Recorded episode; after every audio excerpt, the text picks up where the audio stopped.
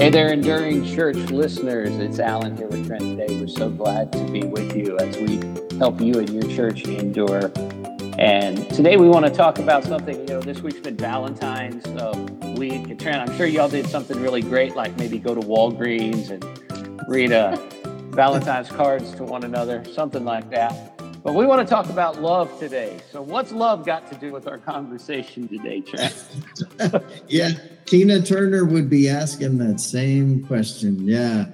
Um, and so today, I, I want to take this analogy. You know, I know that as pastors, and that's kind of who we're talking at today, is that as pastors, we're not the, the bridegroom, we're not the groom, and God has placed us not only in charge, but responsible for the bride of Christ, and that is the church. And so we kind of want to, I want to make this analogy that, you know, hey, are we taking care of the bride well? And, uh, you know, as, and thinking about your position as a pastor, are you doing all that you can to take care of Jesus' bride, the church? Yeah, what a great question for us to consider today.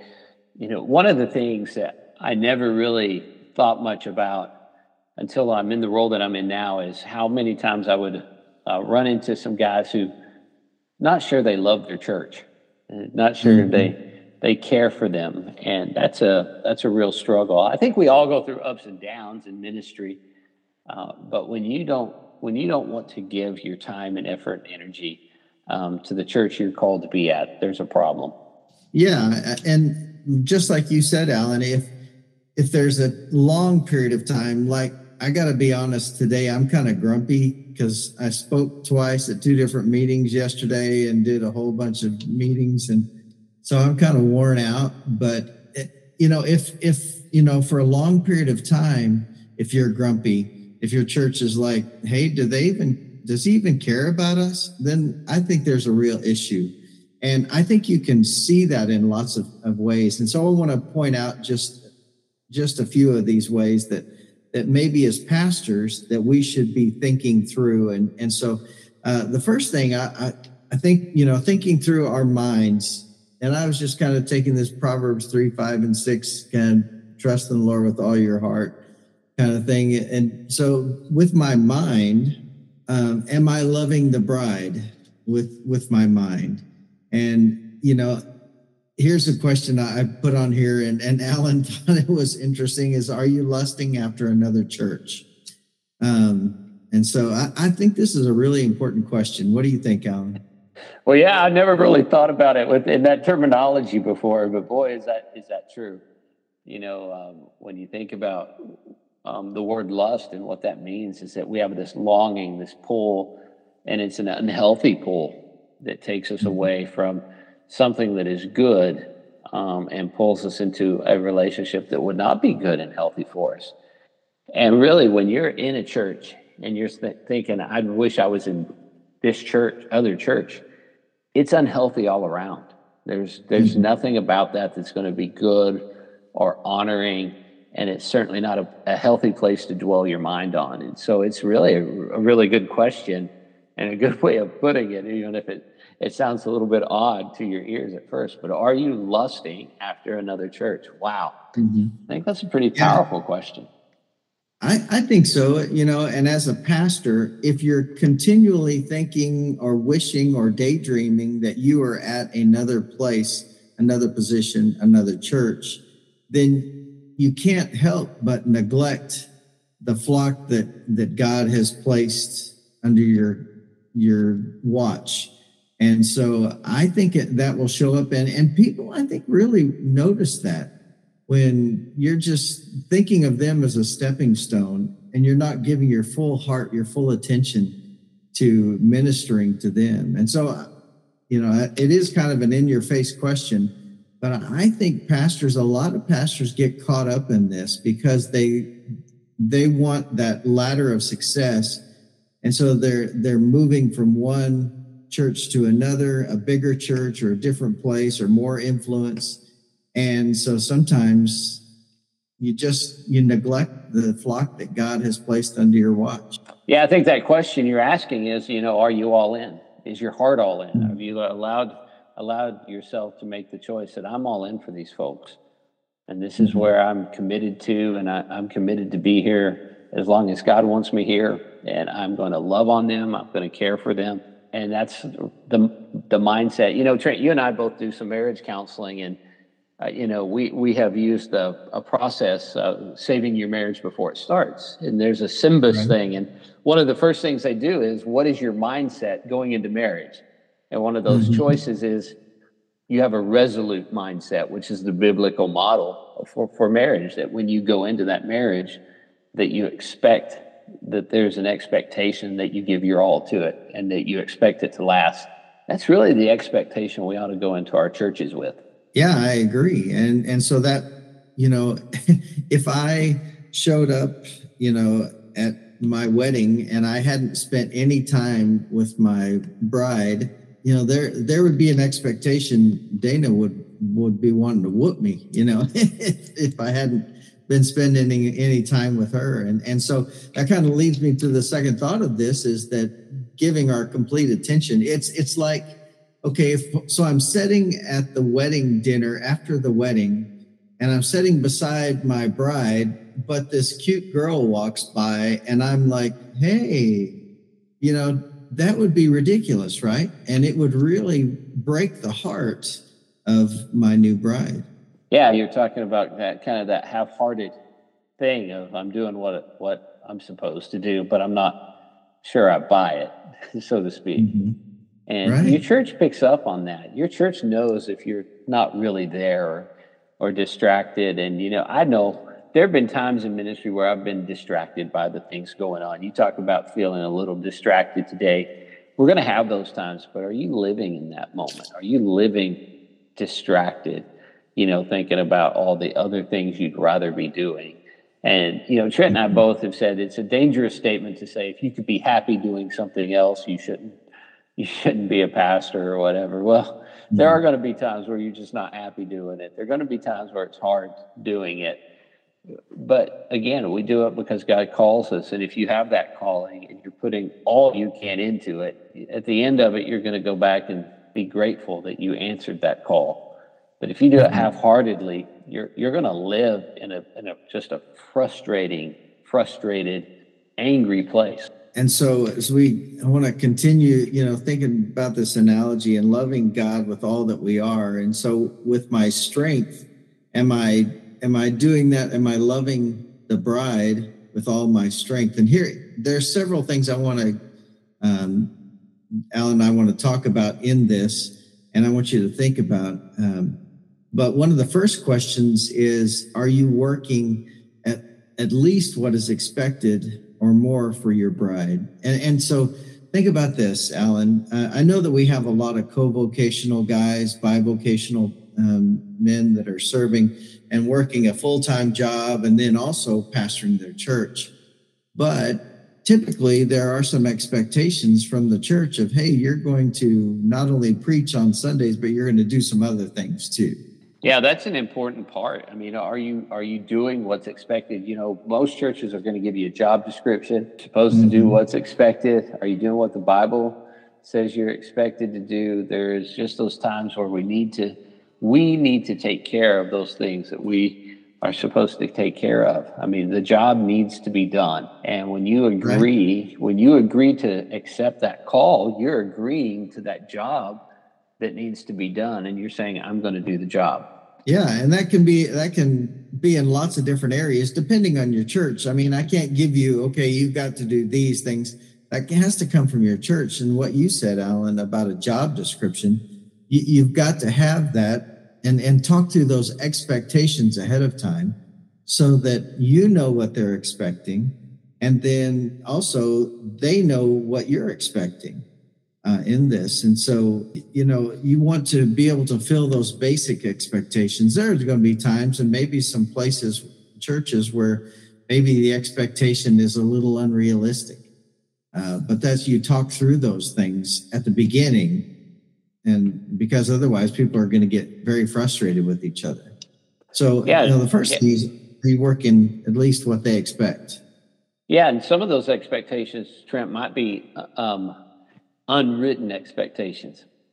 So if your church expects a pastor to put e- effort into a certain things, you might tell them that that's an unwritten expectation, you know, whether that's community involvement. You know, if your church has a history of the pastor being involved in the community, and that's not in the official job description, but you know, we want you to find the place in this community where you plug in. For you, that was the Chamber of Commerce, and for me, it was coaching. But mm-hmm. where are you going to plug in, in in the community? And to find that place, well, tell them because if you don't tell them, it's kind of hard to hold someone to that expectation. And when someone can't meet the expectations they didn't know about, that can be very frustrating. So make sure that that if you're you're on the church member side of this, make sure that your pastor knows what those expectations are, so that you can have that good marriage um, in, in that situation. But if you're going to be be this person, you it means you got to take the leadership role, right? Right. Yeah, and and so that leadership can mean lots of things too. But just think about what are the things that you preach at to your folks on any given weekend. Um, you know, if we talk about outreach, hey, are are you leading in outreach? Are you involved with them, or are you just telling them they've got to go do it? Are you part of the team? And and I think that's a big part of this, Alan, is is actually living out being part of the team uh, instead of just telling them, hey, you've got to go do this. And instead, let's make it, hey, let's go do this together. Yeah. What about, um, let's take um, other things, the, just the, the things that your church does, your, your events. Are you showing up for those things? Or do they look around and see that their pastor's not participating in anything that they do? Mm-hmm. Yeah, I think that's really big because um, they see you as um, really the face of the church. And if you're not involved in those things, it's going to it's going to make a big impact. And like, okay, does he really care about this? And I, let's just be honest. There are some times when a pastor can't do everything, especially if you're working another job. But you know, pastors, that there are some things that hey, it's you better be there. Um, you need to be there at, at some events, and and talk to your leadership, your deacons or whatever, if there are times when you can't be there. Make sure you talk to them beforehand, not being accused after afterwards. Yeah, one of the things this does too, Trent, is it shows people that you're willing to let them shine in using their spiritual gifts, and that you don't have to be the center of attention and the center um, center stage all the time. You know, because mm-hmm. let's be honest, our biggest place, our biggest visible place is when we're preaching on Sundays. But when you show up at some some event that your church has going on, and your basic role is to be there and help help take the trash out when you're done, you're saying, "Hey, mm-hmm. I can do this. I can be content doing this as much as I can be doing that." And that's what a good church member is, and that's what a good church member does. And so we're setting a really high example of what it means not only to be a good church member, but what it really means to be part of the kingdom of God, where we recognize that that other people have spiritual gifts and we're letting them use them and we're supporting them in that. I'm so glad you said being a church member because I think pastors sometimes forget that they're supposed to be a church member as well, and they're supposed to be part of the body um, and serving together. And I, I love your example of just being willing to take out the trash or help clean up or be a greeter for some event. Maybe you've got a fall carnival that you're doing. Well, being the pastor and being there to help clean up the messes that all those kids are, that's a blessing to the people of your church that are serving and uh, or just welcoming being the door greeter and welcoming people in that's those are great opportunities and so uh, in those things, I want to ask: Are you fully engaged in serving with your church family? Because a um, a person who is loving the bride well will be involved in their church and be involved in all the events. Maybe not all the events, but they'll be serving and helping in the events of the church. Yeah, again, it's I, I may not be able to do everything, but I can show up. And yeah. sometimes just me showing up makes all the difference in the event. And so it's important. It's important to be there. Now, there are, you can't be probably at everything, and you probably shouldn't be at every single thing. But when it's a church wide event, you should do your best to, to be there and you should be involved and engaged and be a part of what's going on. And so we've been talking about loving the bride with our minds, with our strength. But I also want to ask you are you loving the bride with your heart and with your mouth? Um, I, don't get weirded out on this, but this um, loving loving the bride um, with with your heart and mouth will come out in ways.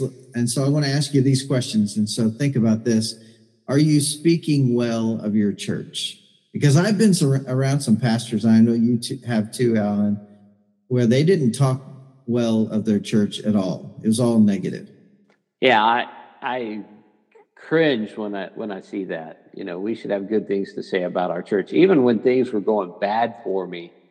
Um, at times in ministry, I'd still remember that it was God's church and that He loved that church.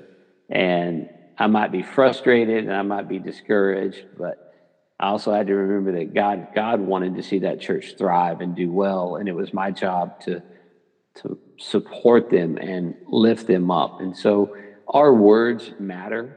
Like as a man, I should never go out in public and say, well, my wife, blah, blah, blah. You know, mm. um, one, I married well beyond what I deserve, and I know that. And secondly, she deserves she deserves me to speak well of her because she puts up with me. And so and so I should speak well of her. The same was true for my church. I should always speak well of my church. Yeah, that's a great example. And Alan and I both outkicked our coverage when it came to our mates and life. And we have two beautiful, amazing ladies that are part of our lives, and we're thankful for them. But the church is also a beautiful bride, and we're supposed to be the ones who are helping make them beautiful, right? We're supposed to be the ones that are helping them to become all that God created them to be. And so, are you speaking well of your church? And then the I guess the follow-up question to this, Alan, is are you speaking well of your job? And I, I'm thinking of our as pastor or in ministry, are you talking good, talking well about being a pastor and or being a minister in your church? What do you think about that? I think that's a really good question. And I, will be honest, until we put this podcast together, I hadn't really thought about that. But what what comes to my mind first and foremost is we want to see you and your church endure. But I also know that we have some people in ministry who are doing ministry for the wrong reason, whether it's out of a sense of guilt or a sense of obligation to God because He saved me, I should want to do this. And if you're doing ministry for any other reason other than you're called to it, um, you're gonna you're gonna live in this spot where you hate your job because you have to be called to be a pastor. You can't you can't just go and do it without the calling. There's there's not enough. The goods aren't good enough to outdo the hard times of being a pastor. Right. To, to stay engaged in it. You know, you're dealing with you're dealing with death. You're dealing with uh, you know people's questions. You've got their spiritual. You've got their spiritual development in in your hands and you're responsible for that. The Bible tells us that that's a heavy responsibility. And if you don't have that calling, you're not going to do it. And so if you don't value the job well enough to speak well of it, I mean, I think there could be something going on and I think you should explore, you know, why is it that I don't like this job? Yeah, you know, and I've been meeting with a group trying to um, find ways to encourage churches to call out the called um, to encourage people to follow God's calling into ministry. And I think that because pastors talk badly about their position and talk badly about their churches, I'm not surprised that people don't want to follow God's calling into ministry because all they hear is negative instead of the amazing opportunity it is to follow God and say yes and to help people to come to know him better. What what more could you want? It's an amazing job, a great opportunity. But if all as pastors, if all we ever do is talk badly about the bride, talk badly about the job we have to do. Now we have to put up with the deacons. We have to put up with the people in our church. It's no wonder people don't want to go into ministry. Yeah, you're right. You're right with that. You know, one of the things that was interesting a few weeks ago, I met a young man and showed up to a training event, and he's still in high school, exploring his call, a call, potential call to ministry. He said, "Well, my church suggested that I, I should get involved with this." And I love that it's the church recognizing gifts in this person that says, perhaps God is calling you. And I think that maybe we've made this mistake too of calling being one sided. That it's, mm-hmm. well, it's just between me and God whether or not I'm called. But when I love the example uh, when when uh, Barnabas and Saul were set apart, you know, God said, set them apart, and the church set them apart. You mm-hmm. know, yeah. it wasn't it wasn't that those two ever thought, "Hey, we're called to be the first missionaries." But the church recognized that they had something to offer and that God was doing something in their lives. And I think that that's what what this is all kind of comes back around to is that we if when we're engaged in relationship, we see those things.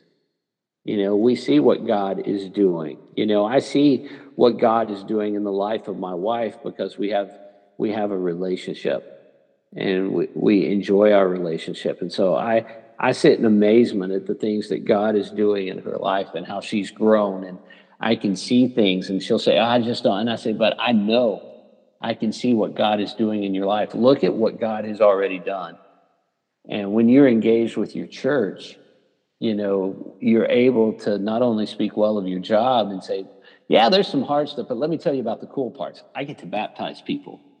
I get to pray. right. I, I, I get to go and pray with my friends' kids when they when they pray to receive Christ. And I get to hold the hand of someone as they walk their loved one through the valley of the shadow of death and know that I'm there for them um, to walk with them um, through that. And you get all these very special blessings that also go along in ministry.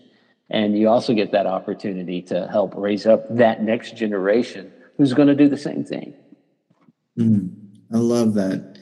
And I think that, you know, if someone like the young about earlier is wondering about a calling, how amazing it is, is it to have other people come alongside you and confirm that calling? To say, yeah, we see this in you um, I know you're thinking about this, but we we want you to know that hey, we agree. We see this in you as well, and we're going to pray for you.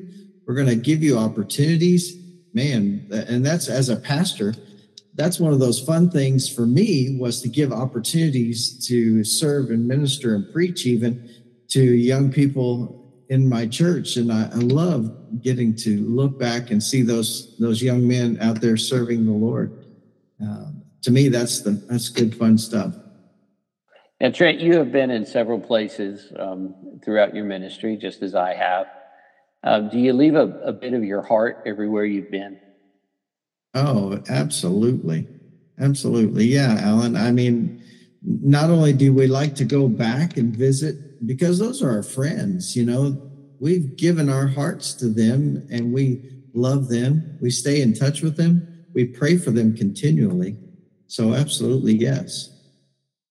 Yeah, it means a lot when someone just reaches out and says, "Hey, we, we just uh, we're thinking about you," and and they're excited that God's using you in Texas. And it always just takes me back to all the memories I have with those folks and and all the the things that God allowed us to do together. And so it's you leave a, a bit and part of your heart everywhere you go. And if you're not leaving a bit a bit of your heart wherever you've been, you're probably not doing it right because mm-hmm. our heart our heart should definitely be involved in the ministry and we should care about the ministry that we're involved with right and you know just i want to kind of share again this this whole conversation is to encourage you as pastors to do your very best don't do a halfway job you know or less than halfway i've seen guys that call themselves pastors that I man, that's a real stretch to say they're pastoring their church, and and it's unfortunate because that person won't endure, and neither will the church endure if those things continue. And so we want to encourage you to be honest with yourself, um, be responsible in the position that God has given you and your church has given you as well. Because we want to see you and your church endure. And that's why we do this. That's why we love talking with you. Hey, do something for us. Uh, leave us a great review. Please also um, reach out to us if we can be of assistance to you because we're here to help you and walk alongside with you. But we thank you for tuning in and look forward to catching you on our next episode of the Enduring Churches podcast.